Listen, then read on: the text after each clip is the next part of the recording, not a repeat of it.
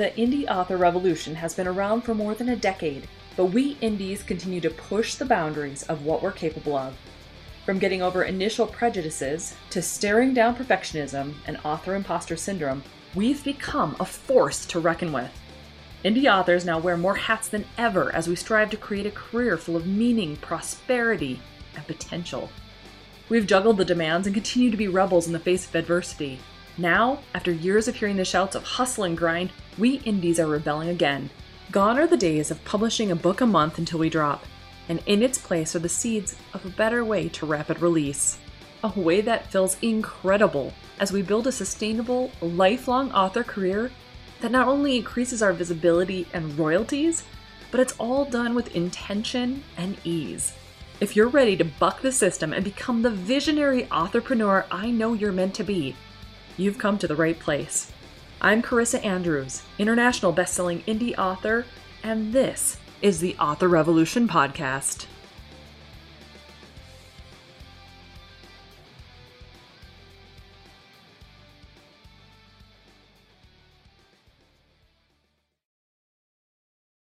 Welcome back to the Author Revolution podcast, my authorly friend. I hope you had a chance to implement some of the tips from last week that could help you increase your royalties this month. I know I certainly did.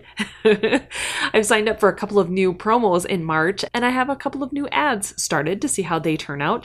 It should be fun to kind of watch them grow and see what happens. Now, speaking of ads, this week I have an ads guru on the show, but she is so much more than that. Mal Cooper is actually a force to reckon with. Not only is she a powerhouse of a writer with close to 200 books written between her and her wife Jill, but she's a master at Facebook ads, a cover designer, and a powerful voice for authenticity for authors. As a trans woman, Mal has had to face some really deep parts of herself in order to come out on top as the incredible woman we all know and love. So if you haven't yet had the wonderful introduction to Mal, you are in for a treat. She's an amazing human being, and I am so glad that she found the time to stop by the Author Revolution podcast. So, without further ado, let's get to our interview. Well, Mal, thank you so much for joining me today on the Author Revolution podcast. I am so yes. excited that you're here. I mean, super, super excited. and in my intro, I talked a little bit about how you kind of came into my orbit and why, of course, I wanted you to come onto the podcast. But for mm-hmm. those who are listening who maybe haven't met you yet, do you want to explain who you are and why they should be perking their ears and having a listen? Um, sure. So my name is Mallory Cooper. I'm um, a science fiction author. I have about 110, 115 books published. And I also um, teach authors about marketing and how to do Facebook ads and stuff like that because mastering Facebook ads is what caused me to become a full time author. Uh, once we, once Jill and I, my wife, got good at that, we were able to. What's basically four or five months after mastering Facebook ads, we were able to go full time. So it's it's a it was a, a life changing thing. That is amazing. So I'm going to have to ask you some questions about Facebook ads as we go on, but um, you do so many different things. So I'm going to warn everybody, including you, that I'll probably be bouncing around a bit because I want them to get the full scope of what it is that you actually do.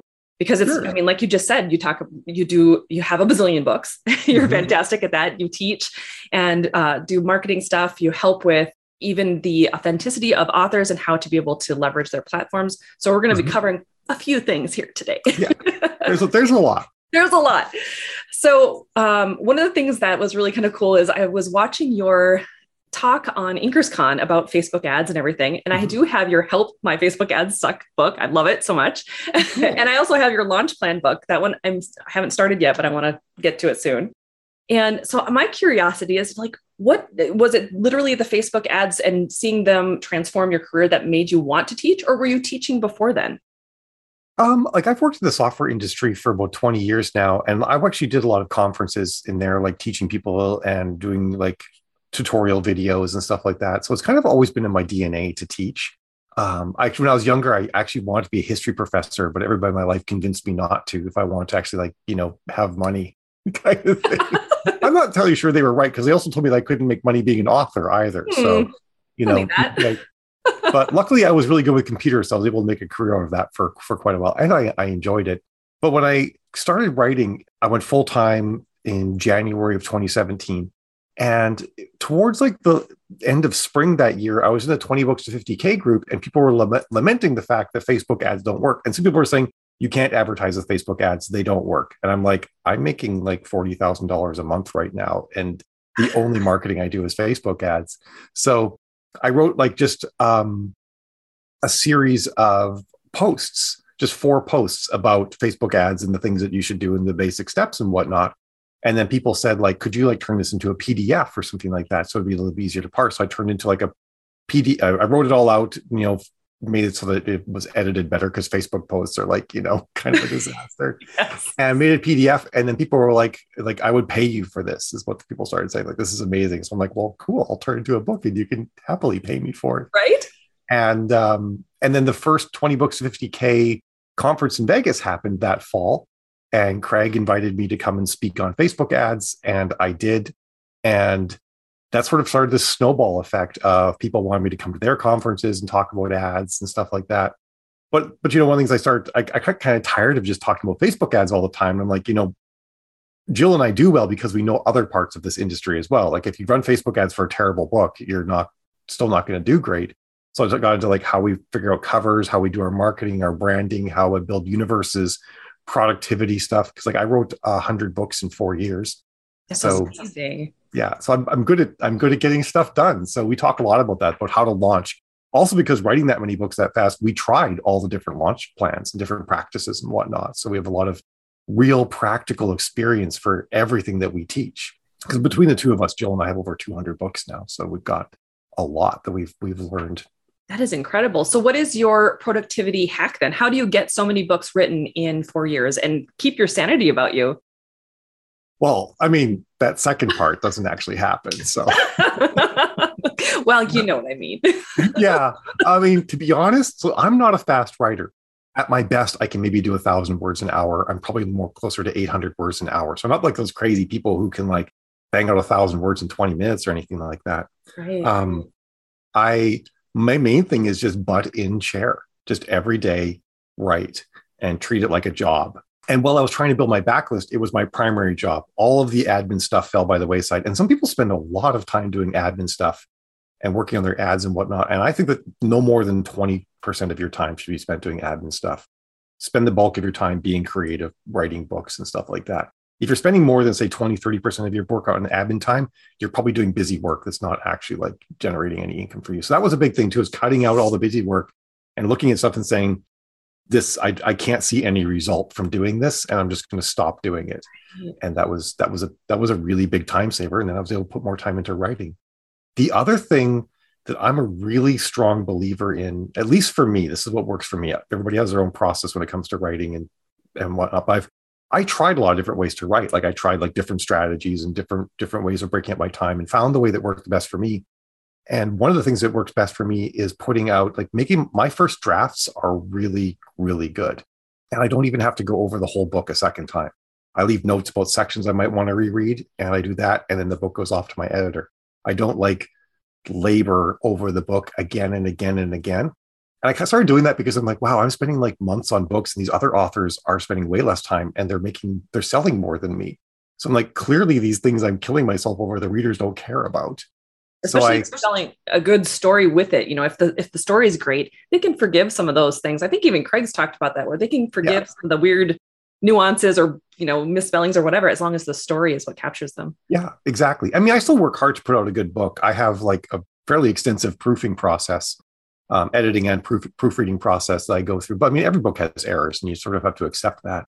But yeah, so I, and when I was really going full steam ahead, I basically turned writing into almost like a, an assembly line thing. Like I was covers were being done in advance, pre-orders were going up. I was writing most of the books about a week or two before they had to come out. Um, my editor. I don't know what you're talking about. I've never yeah, done right. Yeah, no one does that. no one does that. my my editor. I so I write in in Word using Office 365. So my editor and I can both be working in the same Word document at the same time. So she'll be editing the book while I'm still writing it. Oh my goodness! Well. And, I love that. no pressure at all. right. It's, it's like the, the dog, the hounds of hell are like on my tail the whole time as everybody like my editor's catching up. Oh my god! Oh gosh! And to be honest, like you, you might find yourself saying, like, well, how do you produce such a good first draft, now if you're, you know, writing like like like someone's whipping you? And I think a lot of it's just practice. like after about book 30 or so, I started getting really good at just writing scenes correctly the first time. like thinking like, okay, here's this scene that's going to have these characters. I'm going to have some action happening. You know, at this point, I need to make sure I describe enough of the setting right away, let the reader know what characters are in the room in in like a smooth, non-info dumpy way, and then sort of and then build out the the scene and then have the conflict happen and just do it all right the first time. Because it's all those it's a lot of those little things like oh shoot i forgot to put this character in or oh i wanted them to like get tossed over a table. Now i gotta go back and like say there's tables in the room.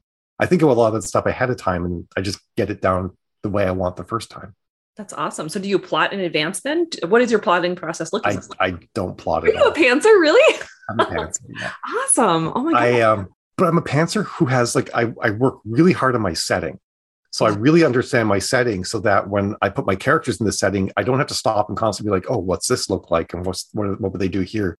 I, I spend a lot of time on my setting ahead of time. And I spend a lot of time with my characters. Like I'll do things where like when before I write a book, I'll actually put my set my characters all down for dinner together. And I'll write a scene where they all have dinner together and like who's making dinner, who's like playing cards instead. You know, who's got their feet on the table. Um, so basically, who's, who's, the eldest, who's the middle kid, and who's the baby? Is that what's yeah, basically and stuff like that. But once, and then sometimes I'll even have my villain with them too. I'll set the villain down for dinner with them nice. as well. And then, because when you do that, you get to know these little nuances. You're like, oh yeah, this guy would totally make some sort of smart ass remark there, and you get to know the characters really well. And then it becomes so easy just to drop your characters into a setting and say, like, I always know what they want. So I'm always like, okay, these this character wants this. This is their goal, and I just I just know what they'll do then. Sure. And I just I just let them go. That's really awesome. And I would think too, by the t- like you said, by the time you hit book 30, you've kind of figured out and hammered out your typical um, story archetype. And so for you, that's probably pretty easy, especially since I think I read that all of your books are in the same universe, correct? Yeah. So yep. you've got a lot of overlap and, and character development that's happened, uh, you know, across all these books. Yeah. Yeah. I'm not constantly having to rebuild setting and, and, re- and do new world building, whatnot. Like all my world building is effectively done and I can I can leverage so much of that. And also, like my, with my readers, I don't need to constantly be explaining all sorts of things to them because they know it. They've read like 70 books of mine, you know. right. So, so I can just jump right into the action and just start having fun, which right. is great too. So, how many books did you when you finally um, hit the your stride with Facebook ads then, and you were making that great money and were able to go full time? How many books did you have it in your backlist at that point? Do you know? Uh, just just four. Wow, that is amazing. Holy cow! Was, Congrats on things that. were different in 2016 than they are now. Granted. That is true. That is. It, it was easier to sort of like dominate the charts with not that many books. Now it's a lot harder because so many books are coming out that you you can't rely on going like sticky. Really isn't even a thing anymore. Right. It's almost impossible to be sticky. Back then, you could be sticky with a couple of newsletter shares, good newsletter shares. So it, it certainly was a different game back then. Yeah. And even a couple of promo stacking. I mean, that was when I think 2017, 2018, somewhere in there is when I first hit international bestseller. And it was all just a couple of promo stackings. I didn't, I did not spend a whole lot of money on it at all. Yeah. you know, it was a crazy. Book club, a book club could lift you for months back then. Oh yeah. Yeah. now most people find that their book club tail only lasts about a week or so. So it's, it's definitely a different world now than it was then. For sure. And but by and large, the same tactics are still keeping me going, just really focusing on my advertising and and focusing I guess not on advertising itself, but on like what is the goal? The goal is putting my books in front of people, getting their getting the right eyes on the books, and then getting them to read them. Right. So.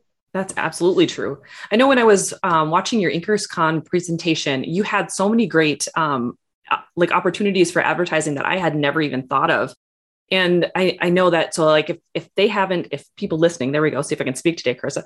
If they haven't seen any of your presentations whether it's on 20 books to 50k or in inkerscon definitely go check those out as well. But you, you have this way about being able to give just some really cool ideas that i think a lot of authors have never really experienced or thought of before. Do you think your creativity and the way that you you view things in a uh, sci-fi realm help you then to be able to kind of think outside the box with your i think that could be part of it. I constantly so i'm my my, my background is um is in engineering. Like a lot of people when they think of software they think of it but really it's it's it's in engineering software engineering where you're trying to constantly solve problems. So it's all about creative problem solving with technology.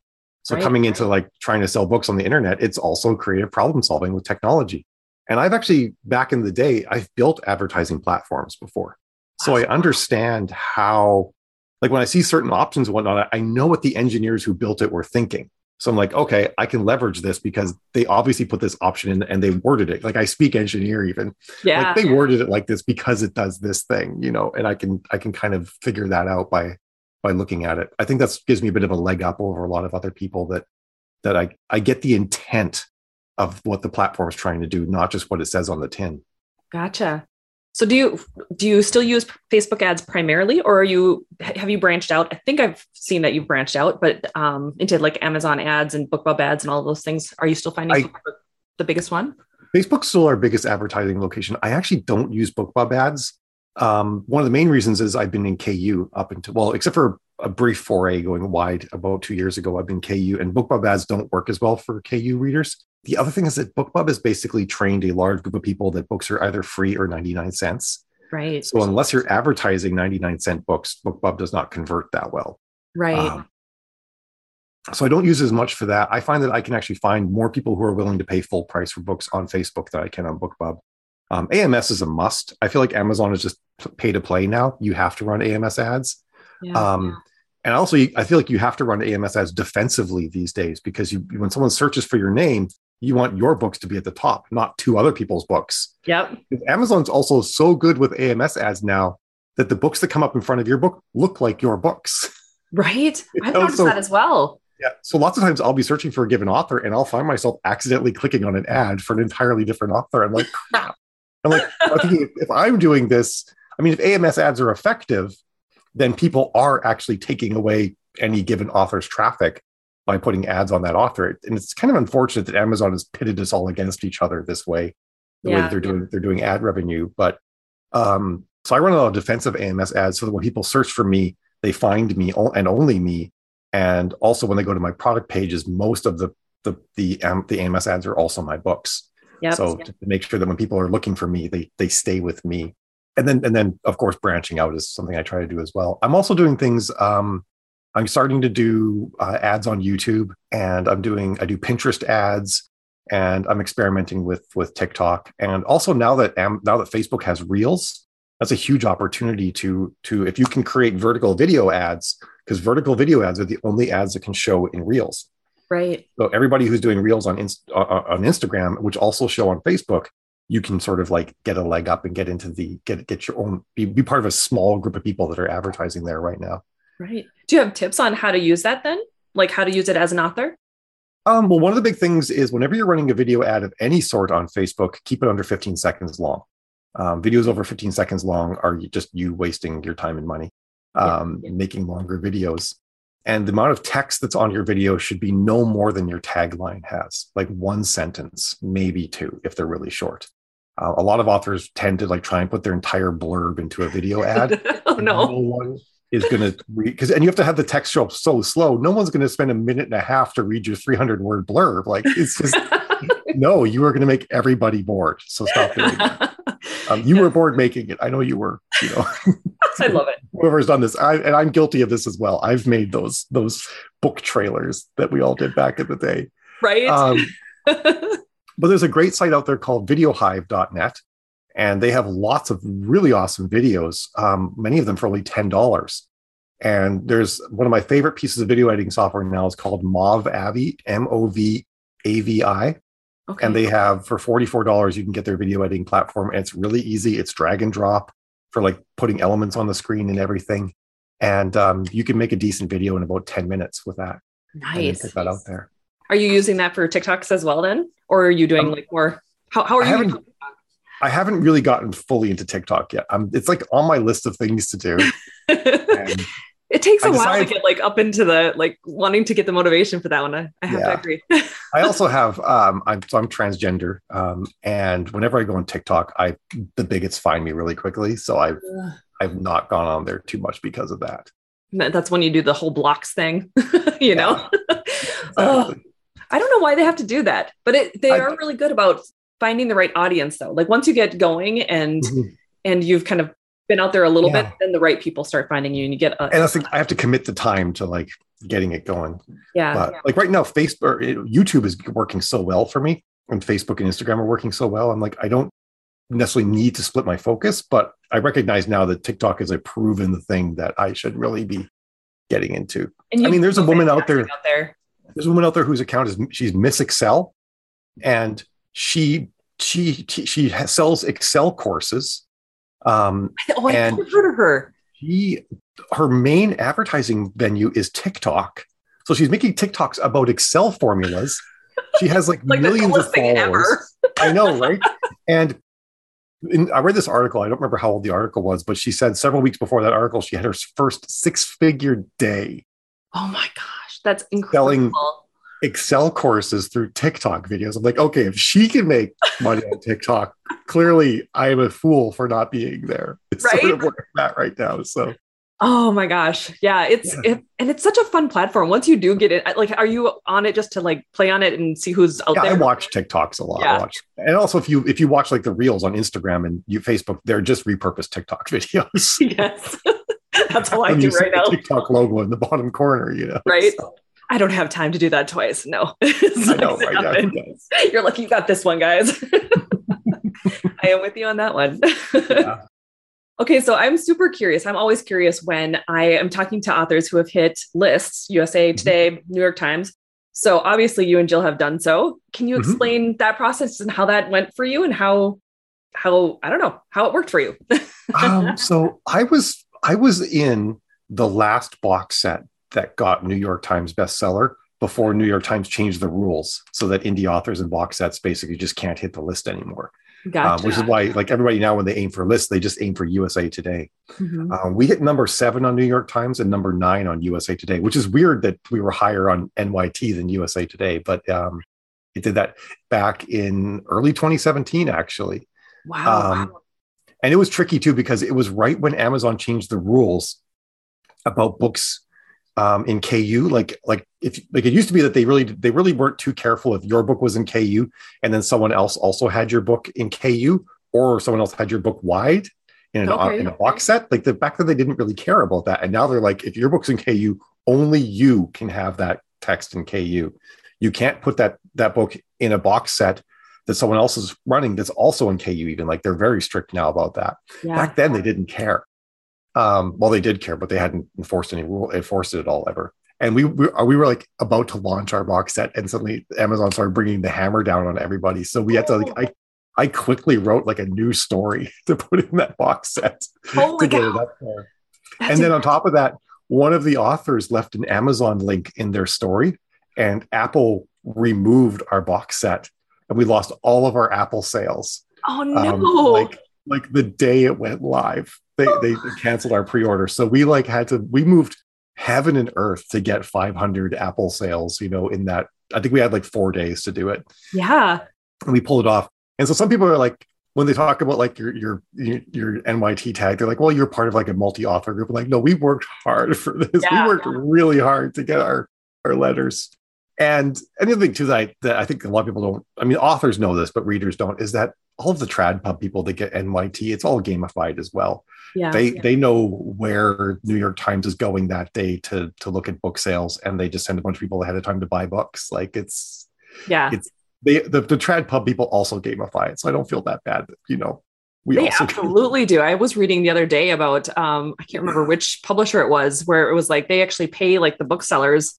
You know, I think it was um, Barnes and Noble or something where it's like you know, just pretend that this is actually hitting the list. So I want this one to be on number one or what or no, number two. And they yeah. pay them in the bookstore to put it in the placement that it technically didn't have. And it's like, yeah. what?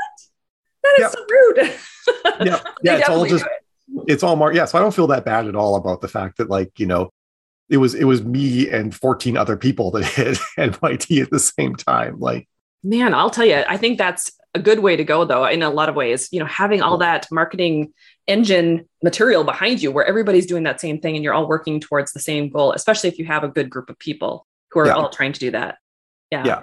And it's also tr- harder for a lot of authors because we are so, um, or indie authors, I mean, because we're so Amazon focused. Even if you're wide, the majority of your sales are likely on Amazon. And of course, NYT, well, USA Today is the only one you can really hit now. I guess you can hit like Washington Post too, or something like that, or um, but they only they don't look at Amazon sales.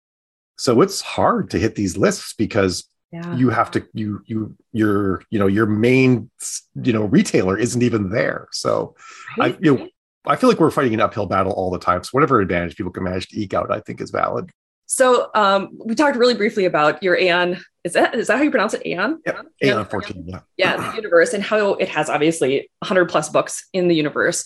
And I was just hoping that you could explain like the thought process of having all, all of them interconnected and why that would help other authors who are thinking like, should they do a series? Should they do standalones? Should they have their series connect? Whatever. Like you you talked about that. I think it was in the 20 books to 50k um did, presentation yeah. yeah. so would you um explain that a little bit Sure. I mean, so when I first started writing, like I'd read so many big universes in, in the past, like stuff like like Terry Brooks' Shannara series, where pretty much almost everything Terry Brooks writes is Shannara. So once you kind of know the world, you're like, ooh, I want to like dive into this particular corner of the world.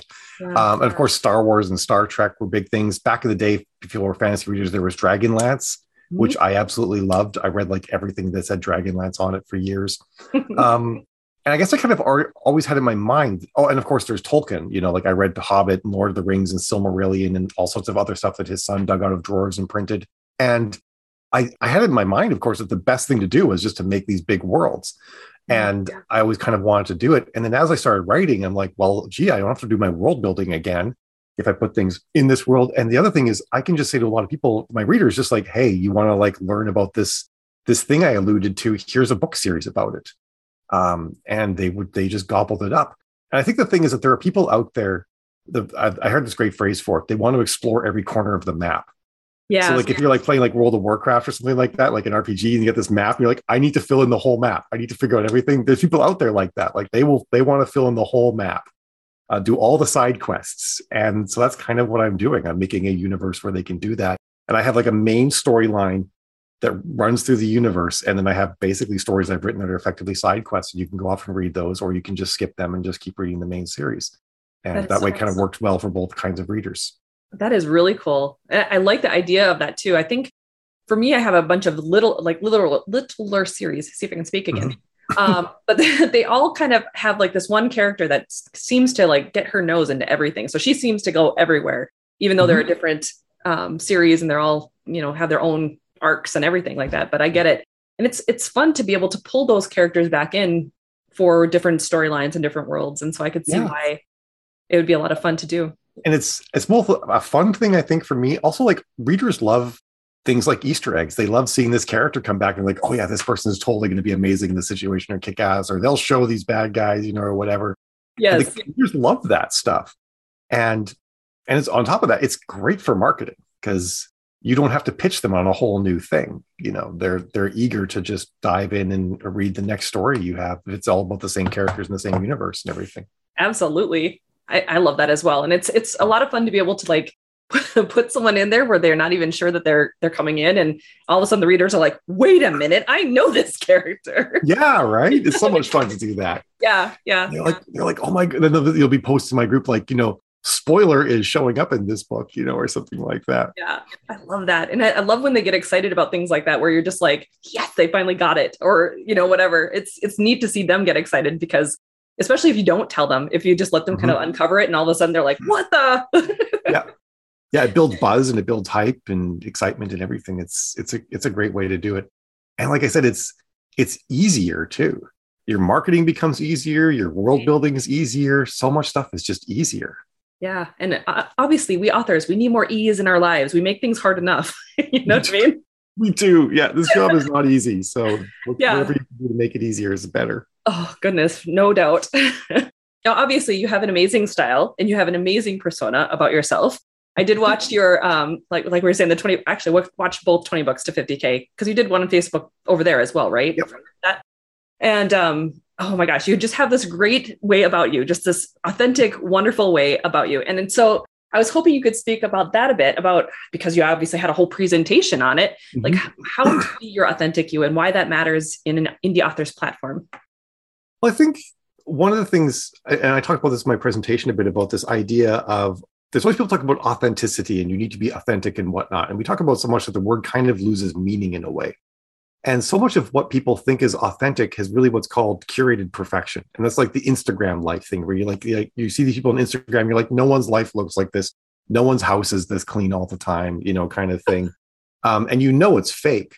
So everybody talks about authentic- authenticity, but no one really wants to like share everything and you probably shouldn't share everything anyway like you, you do need to keep some parts of your life um, personal but i guess so i when I, I found this one post where someone was talking about that and they said what we really should be thinking about is honesty and just being like your real self with other people and being honest about who you are and i kind of had a leg up on that because like i'm i'm transgender and i didn't come out until i was 41 so Oh. I, I spent a little bit of time pretending to be a guy but i was always like super into fashion and like my favorite thing to wear is a cat suit and I saw just- that. yeah people I always like i'm actually wearing right, one right now it's just off the shoulder so you can't point it out but um but i always loved it. And and but i always had to like hide that part about myself. And hiding parts of yourself is exhausting.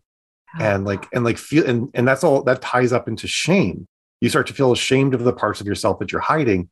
And shame is actually a construct um, that doesn't exist. Shame comes from other people. It's Mhm. never actually about you. Shame only ever originates from other people. Guilt is different. You could feel guilty about things you actually did wrong. And that's something that can come from yourself. But if it comes from other people it's shame and it's immediately invalid i, I reject the concept of shame entirely and once you do that and once you sort of say that like hey the authentic honest real version of me is okay and it's not something to be ashamed of and if i just put it out there into the world and treat it like it's okay so will everyone else yeah. you know like i'm like up on stage at 20 books wearing a rubber dress while i'm doing this presentation you know and everybody thinks it's awesome yeah. Because I'm not like I'm not like treating it like it's a shameful thing, so no one else treats it like it's a shameful thing, and I'm able to be my real self. And people are attracted to that sort of honesty. Like if you think about like who would you look up to? Someone who's honest about about everything, or someone who like hides things and lies. Like obviously we look up to people who are honest, Yeah. and all of our heroes are like that, you know, and whatnot. So I strive to be that. I strive to be the sort of person that I would look up to. Now, coming out as trans- transgender kind of gives you a bit of a leg up because once you do that, you've done like the hardest thing there is to do. I bet. You know? yeah. You, you, you put because to come out, unfortunately, in our society today, to come out as transgender, you have to put everything on the line. You have to be willing to lose every single thing in your life to do it. oh, I can uh, imagine. You know, I was willing to lose my career. I was willing to lose my marriage. Um, what was it willing to use, lose my marriage? I knew that it could happen. Like I knew the risk was there, and and so on and so forth. I, I knew that I could lose my family um, and all that stuff. But I did. I had to do it, and I did it anyway. And I, one of the things I learned is that it wasn't as bad as I thought it would be. You know, like my mar- I, I'm still married. I'm still an author who makes a living writing military science fiction, which is predominantly a male audience over 50 who lives in the southeastern United States. And I make a living selling books to them as a transgender woman yeah. um, which is kind of amazing that that all works. So it kind of like once I did that, I'm like, well, maybe I could just like just be completely who I am, and like, I mean, not to, I mean, I'm kind of weird. Like I I put on cat suits and post pictures of my ass on Facebook for and my parents see it, kind of thing. Like like I have I have very little filter in my life. Um, but it's it's liberating in a way. It's so liberating that, that I can do it. It's so funny too. Like I posted this picture on Instagram the other day, and it was me in this one cat suit. And for whatever reason, I I posted it two side by side images, one from the front and one of my ass, and because it looked so good, it was shiny, it was awesome. And um, this person posted a question asking me about my writing schedule and whatnot. I'm like, this is so surreal having this professional conversation about writing schedules and sprints with my butt butt. like, right above where I'm writing. so, but like, you know, it's it's once you once you can sort of like operate uh, with with your as your real self and whatnot, people just accept it and they're cool with it, and you can sort of just still exist. And um, there's um, uh, uh, you might have seen this. Um, there's a researcher named Brene Brown, and she did a bunch of research on happiness and contentment. And um, she has a, two TED talks about it, and they're really good. Uh, she might have more now, I guess. Yeah, yeah. Look, look them up. Her first one's amazing. So she did a bunch of study, and what she found is the people who live, the most vulnerable people, are the happiest people. The people who willingly like make themselves vulnerable. They have they they they wear their heart on the, their sleeve, and even if they get hurt a lot because of that, they're still happier. They're still more content than everybody else. And and I I I took that to heart, and I was kind of like going through this process myself. I'm like, okay, I'm just going to go all the way out there. I'm just going to live in a glass house all the time and it's been amazing it's it. it's it's just it's my my life has gotten so much better as a result of that That's So- incredible though. It sounds to me like you you had that process of going, okay, I am no longer open or available for these kinds of energies. So screw that. They can go. So I'm just gonna be me and y'all can suck it up. Yeah. you know? and I the thing that, that happens is like it it turns into a positive thing not a negative thing because everybody's like wow i like being ar- people like being around people who are brave and authentic and honest you Yeah. know and and don't hide themselves and don't equivocate and and stuff like that so you actually end up like increasing the amount of good energy that comes to you as you give out all this good energy too. So it, Absolutely. It's almost like a magnet. You become it is yeah. it definitely is. Yeah like like my my like, i mean just one measurement like my facebook friend list like exploded. I and and i go to i go to like events now like after that presentation i did at 20 books and then i i, I maybe this sounds like a bit of a flex and it kind of is because It's okay. Come on. this sort of thing never used to happen to me but it took me 30 minutes to like get to the bathrooms after the presentation because i couldn't walk more than like two or three steps without someone stopping me like, I need to wanting to talk to me. I'm like, and if I'm probably like, I really have to pee everybody. And it takes a while to get out of this dress to do it. So you know, and they're like, okay. like please, I just I just need some time. Um but yeah, it was it was really cool. I actually said to a friend the other day, I'm like, Am I have I become one of the popular girls? and everyone's like, yeah, like, but you are the "Long you are the ago." media. Did Well, I was miss just- the memo? Back before I came out, I was I was I, you know, I was weird. And I was Why is that a bad thing? it's not but um but because i was constantly hiding so much of myself it i i actually didn't put off as good an energy as a result you know sure. because i was always having to edit myself and monitor what i was saying and thinking and stuff like that so i I couldn't let anyone know I, was, I couldn't let, let anyone know i wanted to be a girl you know like that was like unacceptable so Sure. i was i was constantly having to like i spent like i would literally spend like an hour to a day worried that people were going to figure it out you know? really. oh yeah it, it was the amount of mental energy it consumed was unimaginable Oh, well, that has to, got to be such a relief then to no longer have to be worrying about that and thinking thinking about it at all. yeah it's it's like it's amazing how much of my life has just become much more productive and positive as a result of that Oh, That is so awesome. Well, now I got to ask you: Are you going to be at twenty books to fifty k or twenty books Vegas? There we go. This year. i will yeah craig has basically made me swear on a on a on a stack of cat suits that i will actually be there uh, Awesome. I'm going to be there too, so I'm going to be hunting you down. I got to say, oh yeah that'd be great i can't wait Yeah. to meet you i told him i can't come to madrid and he got he's like he's like well you are coming to vegas right like you have to and i'm like of course craig well, i'll be at um i'm gonna be at at um inkerscon this year too because it's happening in person this year Yeah, I So- saw that. I haven't decided if I'm going to be able to go to that one yet or not. I have to double check my calendar on that, but I did If- do the virtual one last year, obviously. So if you're a romance author, it's the place to be. I think it's the place to be if you're any kind of author because the, the quality of the advice you get there, the, the the the presenters that Alessandra gets are all top notch. so um, awesome. Yeah, so I, I highly recommend it. oh, for sure. Well, the presentations, even just in the virtual format last year, were mm. great. So Yeah. for sure. I can't speak to what's going to happen this year, but the crazy thing was in 2019 there were 120 authors there. And there were four Amazon reps, Wow. 120 people. Like you got like basically the ability to speak, spend as much time talking to Amazon reps as you wanted. That's incredible. Yeah. So for people who are going to um, 20 books or InkersCon, do you have advice to be able to talk, like how to talk to those um, Amazon reps and like sort of questions that they should be asking?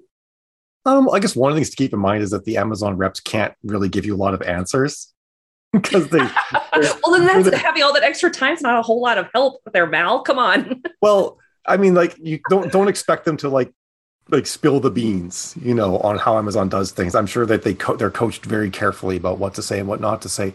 But I think it is worth knowing that they are listening.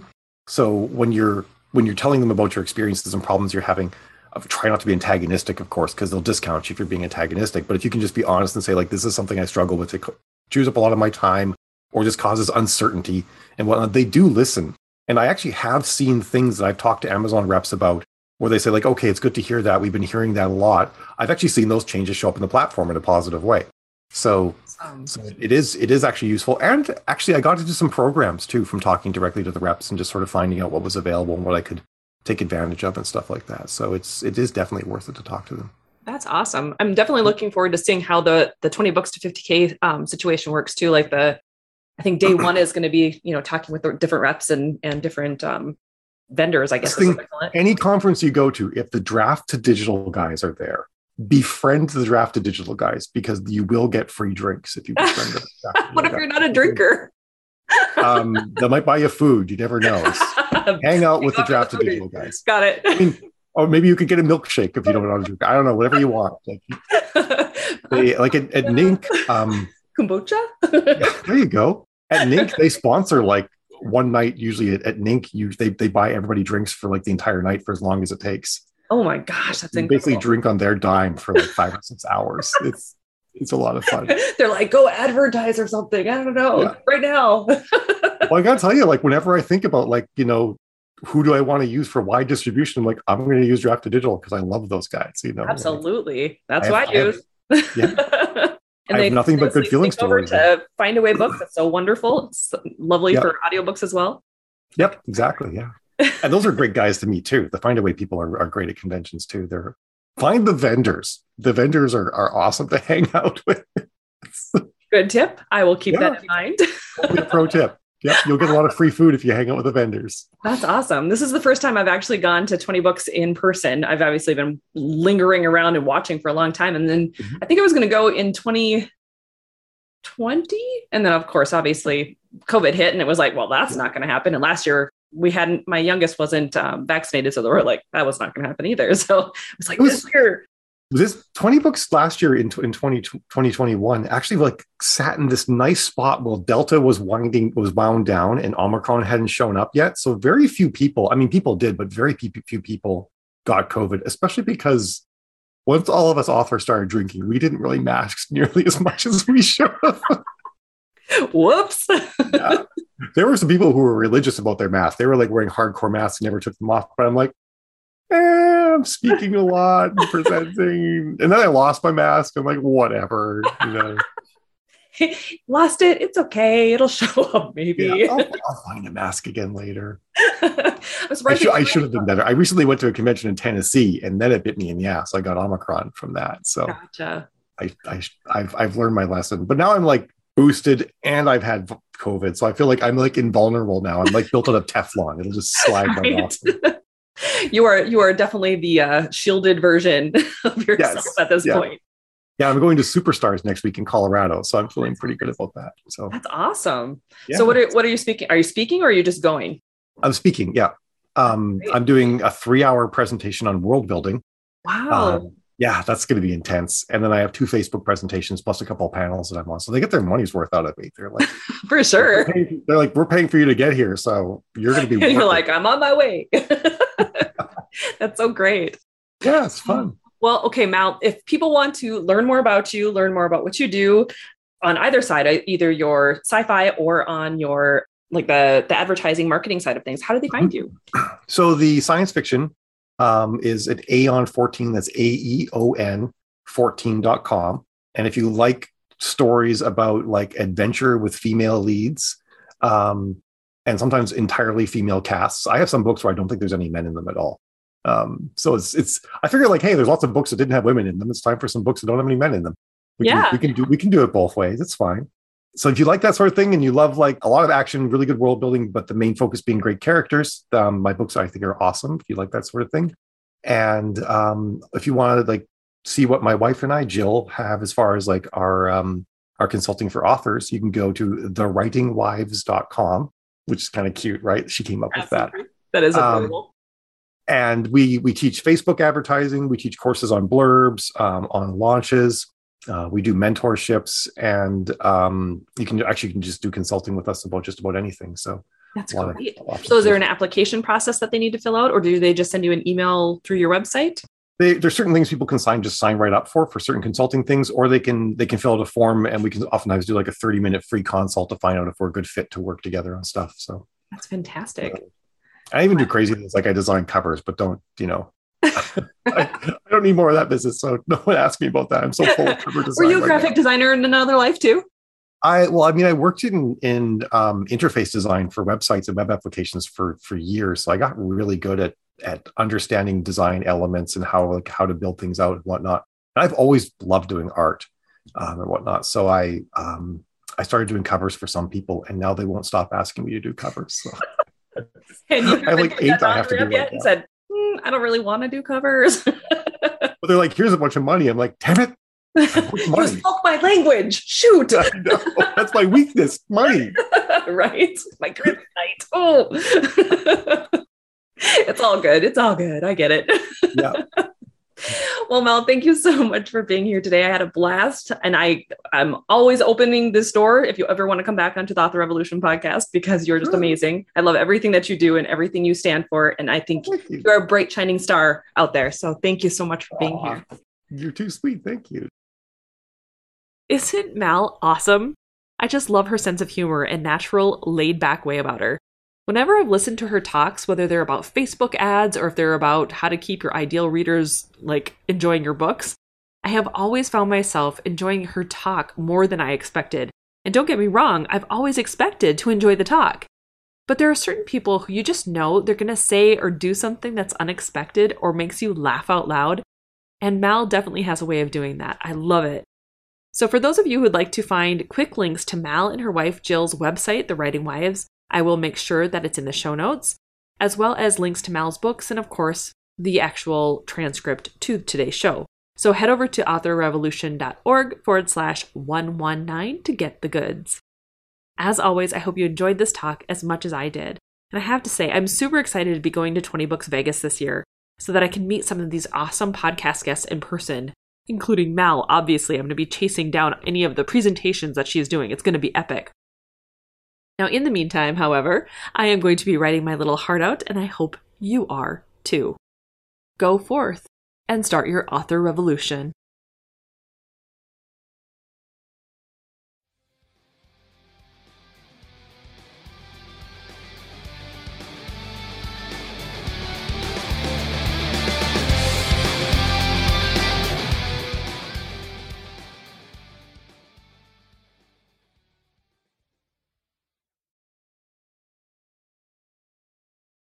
This podcast episode has been brought to you by four amazing people Daphne Garrison, Tammy Tyree, Quinn Ward, and Scarlett Braden, who are Author Revolution Podcast Patreon supporters.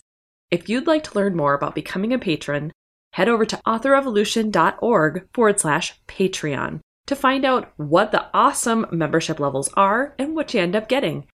The Author Revolution podcast is here to provide tips, tricks, and tools for embracing a prolific author mindset and making your dreams of becoming a full time author a reality. In order to continue providing the quality content you've come to know and love, I would appreciate your support. As a one woman show, the podcast takes a lot of time away from other tasks like writing. Plus, your support also makes this mompreneur's heart smile. Head over to authorrevolution.org forward slash Patreon